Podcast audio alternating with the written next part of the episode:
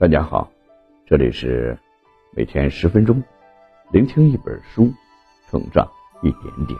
我是景哥。今天我要为大家分享的这本书是有关于家庭的，名字叫《情爱关系中的选择》。理解有哪些因素会影响伴侣的选择，如何理性客观的面对家庭问题，以及学习如何做称职的父母，是这本书的核心内容。情爱关系中的选择是一本关于婚姻与家庭的社会学入门书籍。本书的主题是鼓励你变得更加积极，来增加你和你周围亲密群体的幸福关系。本书的作者由大卫·诺克斯与卡洛琳·沙赫特二人共著。大卫·诺克斯，美国东卡莱罗纳大学社会学的教授。主要的研究方向为婚姻家庭社会学。二零零九年四月获得了东卡大学的优秀教学奖。卡洛琳·沙赫特，美国东卡莱罗纳大学社会学的讲师，有着多年的教学经验，对婚姻家庭社会学有着独到的理解。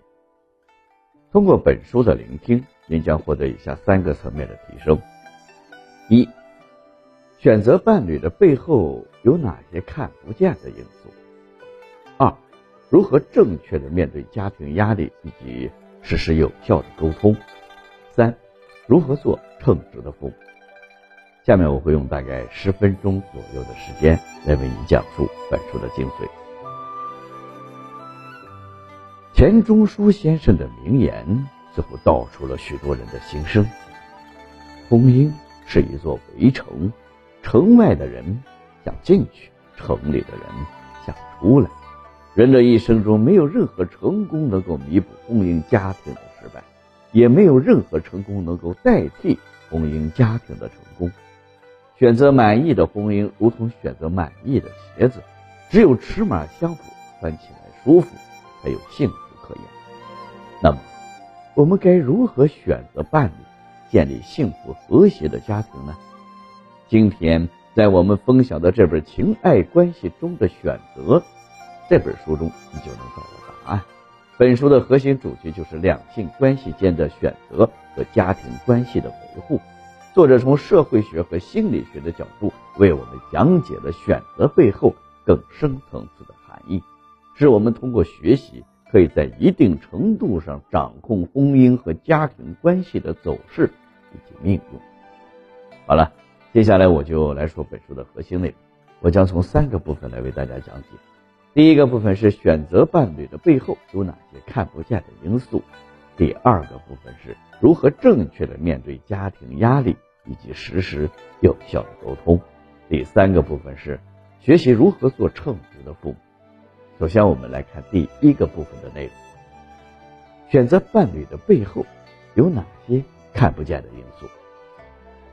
比尔·盖茨在接受访问时，被问到他一生中最聪明的决定是创建微软还是投身慈善，他回答都不是，答案是找到了合适的人结婚。而巴菲特也曾说过，他认为人生中最重要的决定是跟什么人结婚，而不是一笔投资。选择伴侣的意义不仅仅是选择一个人，更是选择一种生活方式。我们在选择共度一生的伴侣时，决定选择结果的关键因素，并不仅仅来源于表面现象。从专业的角度解释，还具有更深层次的含义，分为社会学因素和心理学因素。下面我们来具体的说明一下。第一，趋同性是影响伴侣选择的社会学因素。什么是趋同性呢？简单来说，就是人们希望选择与自己具有共同点的异性作为伴侣。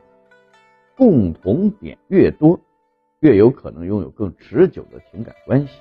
比如，种族相同、年龄相近、宗教信仰一致、文化水平相等等等，双方的默契程度就会越高，相处起来就更和谐、更容易。如果双方，受教育的程度差别比较大，无论是聊天话题还是聊天的质量很有可能都不在一个频道上。如果夫妻双方分别是天主教徒或者基督教徒，由于信仰差异本身就是一种分歧，相处的过程也会更加的艰难。第二，需求互补是影响伴侣选择的心理学。需求互补，也就是我们常说的性格互补。简单来说，就是由于自己缺失的某一部分在对方的身上得到了补充，所以产生了一种被补偿、被释放的快感。所以我们身边经常会出现类似的事例：一个高度自律的人与一个自由散漫的人走到了一起；一个性情急躁的人与一个理性沉稳的人过了一辈子。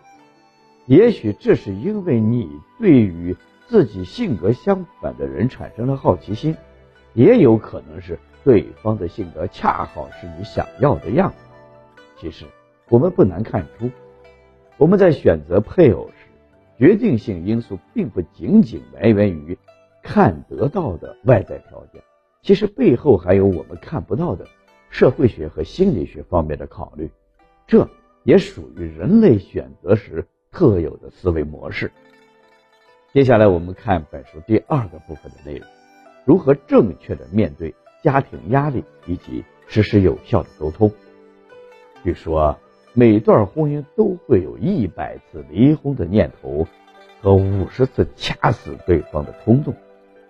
也许这个说法并不客观，但流传范围之广也足以证明这个理论具有相当的普遍性。共同生活的两个人。这一生要面对数不清的磕磕绊绊，争吵和矛盾也就在所难免。我们需要怎样与伴侣面对压力，以及应用沟通的技巧，才可以让我们的家庭生活更和谐呢？第一，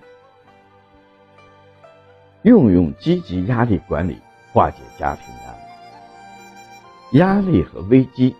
有可能来源于家庭之外，比如灾难、失业、社会环境；也可能源于家庭内部，比如酗酒、婚外情、父母患病。面对不幸，拒绝沟通，发泄沮丧情绪，抱怨或者指责对方，采用有害策略，不但无济于事，反而会加深夫妻的矛盾，让身处风暴中心的家庭雪上加霜。曾经有一个电视节目公布了一个调查数据，据不完全的统计，在发生儿童走失事件的中国家庭，离婚率高达七成。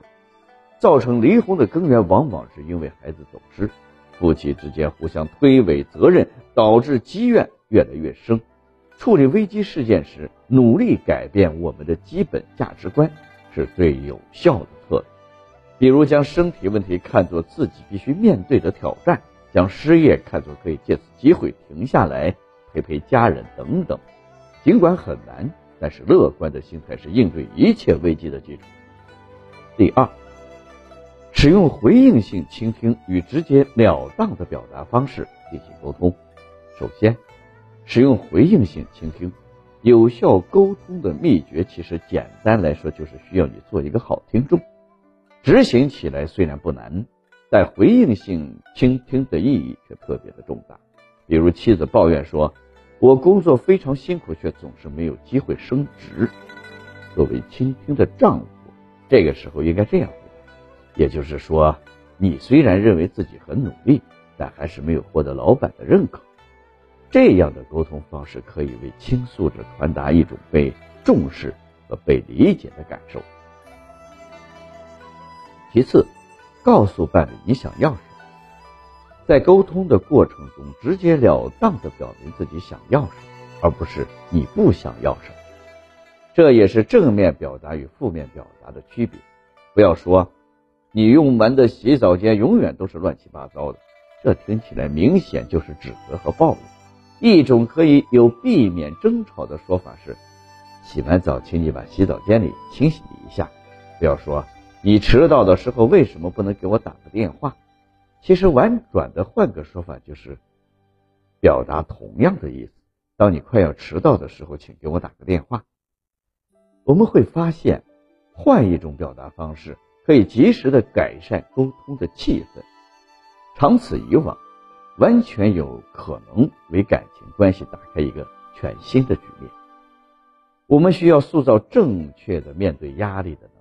良好健康的夫妻关系和压抑紧张的夫妻关系，同样都是长期积累的结果。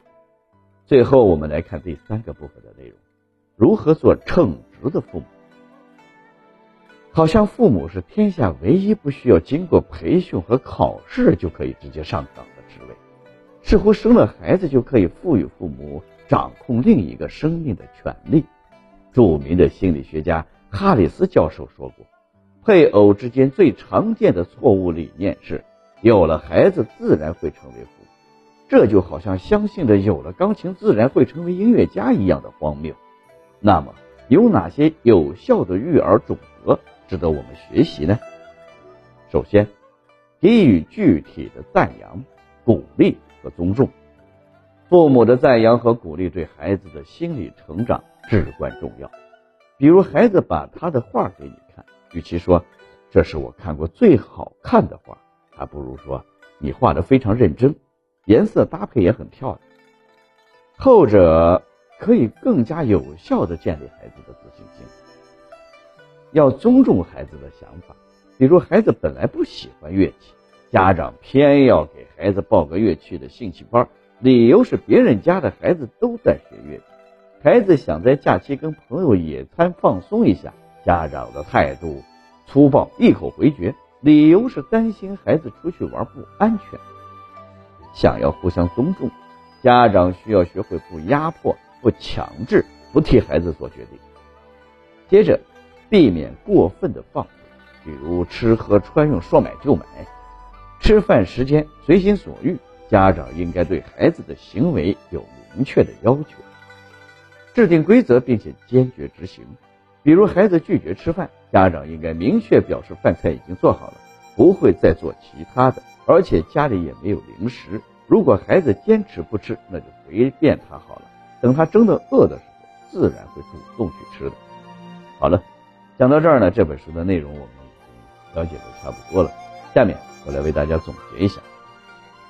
首先，我们讲的选择伴侣的背后有哪些看不见的因素，分别是社会学因素、趋同性以及心理学的因素，需求互补。其次，我们讲了如何正确面对家庭压力，以及实施有效的沟通，分别是应用积极压力管理化解家庭压力。与使用回应性倾听与直截了当的表达方式进行沟通。最后，我们讲了如何学习做称职的父母。第一是给予具体的赞扬、鼓励和尊重；第二是避免过度的放纵。为人父母不仅需要为孩子提供经济资源和生理上的照顾，还必须尊重孩子的自尊心和独立人格。毕竟，育儿也是一门科学。好了，以上就是今天这本书的全部内容。恭喜你，我们又听完了一本书。每天十分钟，聆听一本书，成长一点点。我是秦哥，我们下期再见。